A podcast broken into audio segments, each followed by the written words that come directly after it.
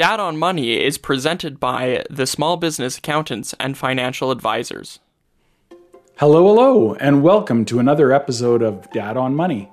I'm your host, Stephen Williams, and I'm co hosted by a rotating cast of my children, each with their own financial goals and situations. Today, I'm joined by Bryce. Say hi, Bryce. Hi, I'm Bryce. I'm a young man uh, going to school and working a full time job. Uh, today we are talking about the Registered Education Savings Plan, or RESP. Stephen here, just popping in to remind you that Dad on Money is brought to you by the Small Business Accountants and Financial Advisors.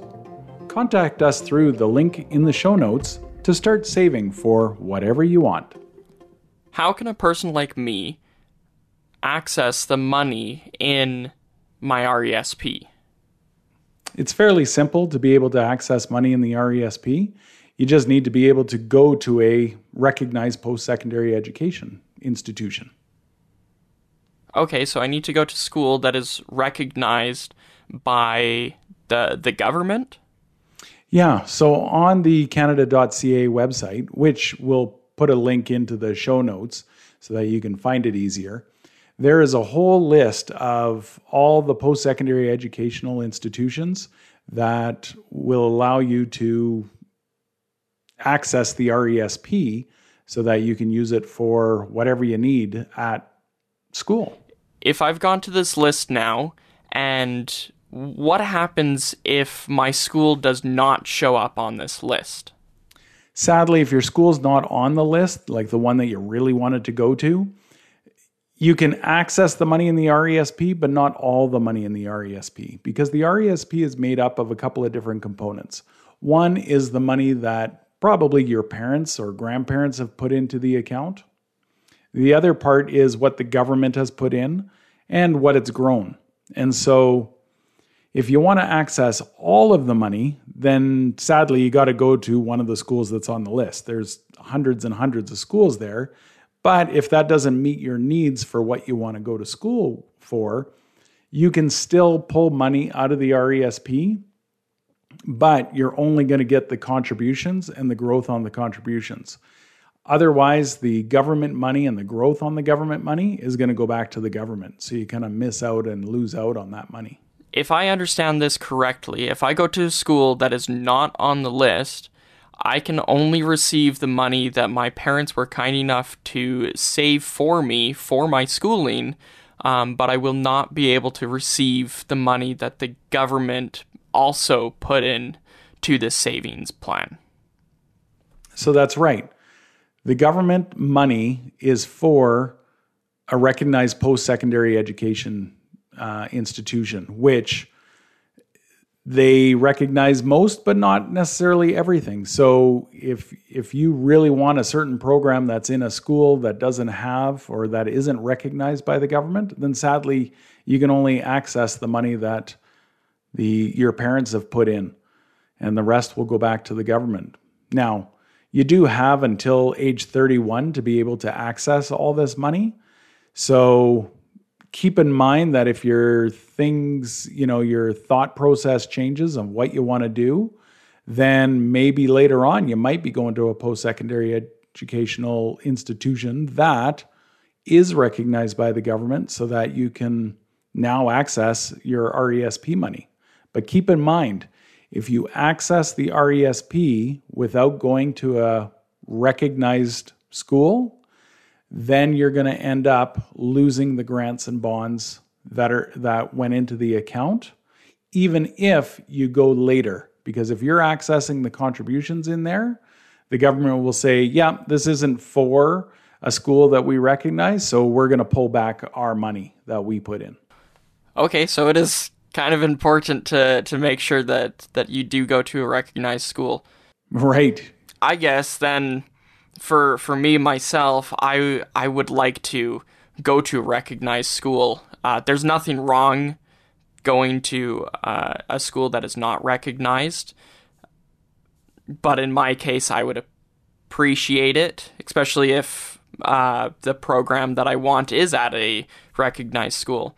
So if I do then choose to go to recognized school on this list, how then do I go and access this money? So, what you need to do is first register, and then the registrar at whatever school it is, they'll provide you with um, a letter or, or whatever that will have information regarding your program that you're in, when it starts, um, and those types of details. It'll have your name, their name on it, like on their letterhead and stuff. And so then once you have that, then you can, that's kind of like the document that you need in order to show the financial institution that has the RESP money sitting there that, hey, I'm going to a school. This is the school that I want to go to and it's recognized. So give me my money. Right. So that's the, that's the process uh, to be able to access that money. Now, keep in mind, you can't have all the money all at once because the government does have limitations on what you're able to access and when you're able to access it. So, generally, when I'm talking to clients about an RESP, I want them to take out the maximum, which is $5,000 worth of government money plus, you know, growth that is earned on that government money. Um, and then they can take out contributions and such as well associated with that in that first semester that they've registered for school. In the second semester, honestly, clean it out because we can clean out the rest of the money that's in the RESP because it is somewhat of a pain to get that document from the registrar and get it to the financial institution and then they got to scrutinize it and stuff like that. So you want to make sure that we do this as little as possible. So as long as we do this in the first and second semesters of uh, somebody's further education, then we can at least get all that money out. And whether it goes into like your tax free savings account or if it's just all gone to pay the first year of school, depending on how much money's in there, then that's what happens. But we want to make sure that we get that pulled out as soon as possible, if you can.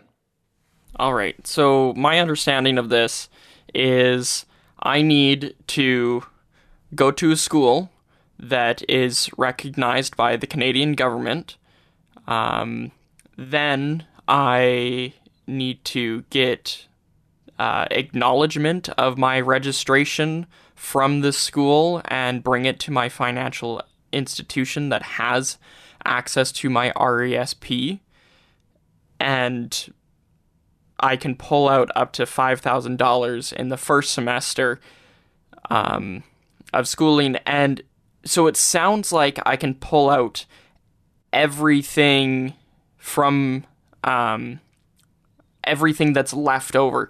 So, say I had a total of fifteen thousand dollars in in my RESP, I can pull out five thousand dollars in the first semester, so which leaves me with ten thousand dollars. Am I understanding correctly that I can pull out that ten thousand dollars in the second semester? Now there are some other little specifics in there, but yes, generally that's the that's the rules uh, for the RESP. So the five thousand is the government portion money, but you can take out you know extra in that first semester as well uh, with contributions and such added onto that but that's but that's what we want to access. So basically, the end all and be all is that as long as you go to one full year of post secondary education, you can get all the money out of your RESP um, without you know losing it and use it for whatever you need, whether it's for housing or food or books or the actual tuition, all that stuff. You can use it for all that. Now, you still have to be smart about your money because if you're going to a four year program or an eight year program, whatever it might be, you want to make sure you have some money for those later years, right? You don't want to blow it right away. Absolutely. And as you suggested, was to uh, take out the money and then put some or all or whatever works for your financial situation into your tax free savings account. And I think that's a great idea because I mean in in some cases it, it just it, it helps it allows you to access the money and then it will if you put it into a tax-free savings account, it will grow the money even more in the meantime, right? Yeah, exactly. Hey guys, Stephen here, just popping in to remind you that Dad on Money is brought to you by the Small Business Accountants and Small Business Financial Advisors. For all your accounting and financial advising needs, our small business is here to help you. Come and get your personal taxes done and put that refund to good use. So, when the money comes out of the RESP, does it get taxed? Yeah, so the contribution part doesn't. So the money that your parents put in, they put that money in after tax dollars, uh, using after tax dollars. So that was money that was in their jeans, we'll say, in their pocket, that they said, "Oh, hey, I've got an extra, you know, couple of bucks. I want to, you know, save for my child's education for the future." So they put that into the RESP. So that part, that's the contribution part, that is not taxed when it comes out. The stuff that is taxed is the grants, the bonds, and the growth on the account uh, when it comes out. So, and that's going to be taxed to you as the student. Now, one good thing is that generally most students don't have huge incomes. So, with the personal exemption amount that you have for on your personal taxes, you probably won't pay taxes on it anyway.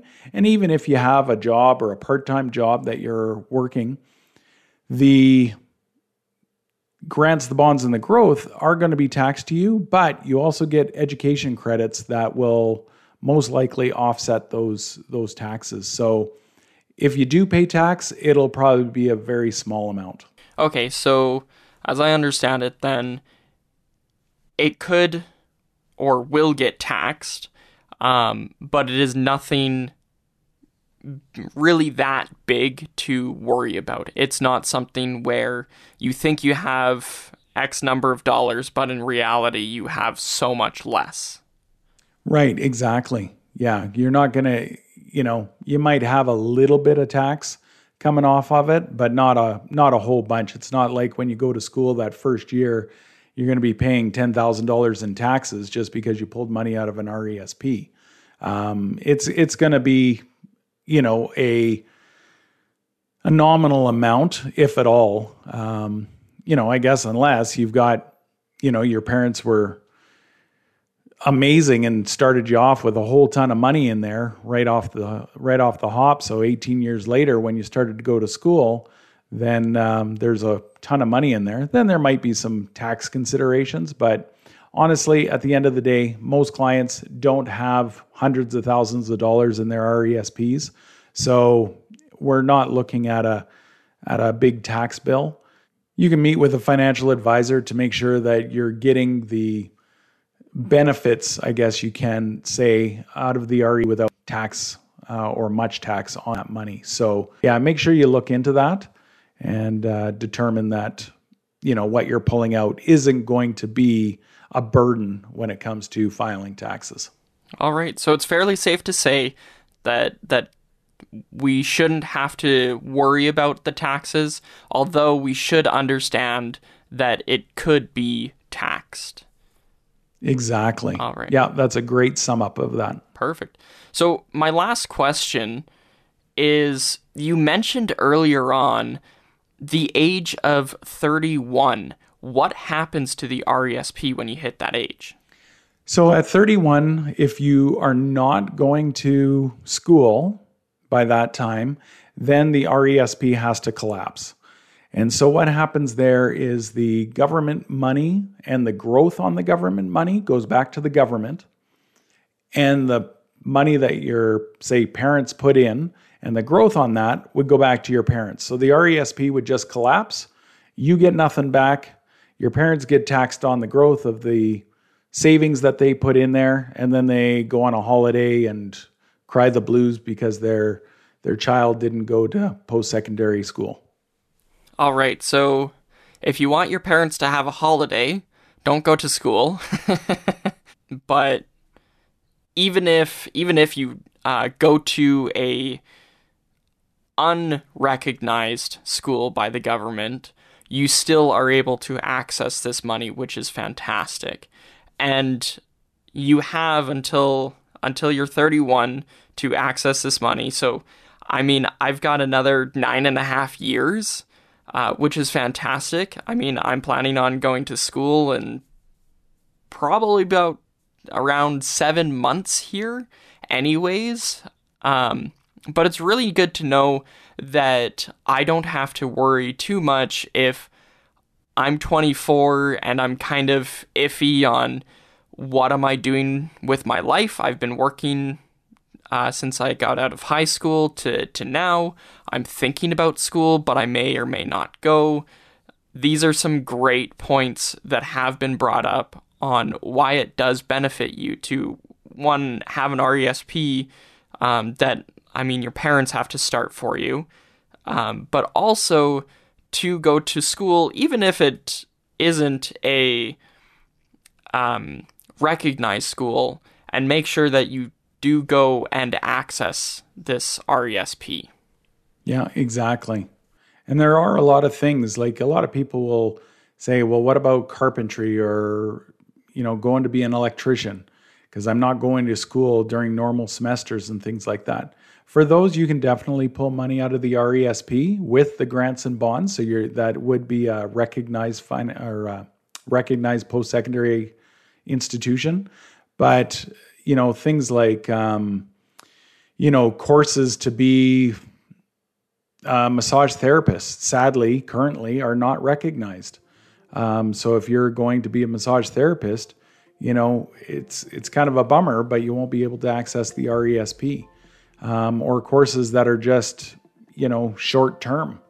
Um, you won't be able to access that money with all the government money attached to it to be able to uh, go take those programs. So you you you got to kind of think of what you want to do and even if it's just going for two years of general studies at the university to figure that out, then at least you could use the RESP money for that and, uh, and then go from there. Thanks, Dad, for joining me and answering my questions on the RESP and how to access it.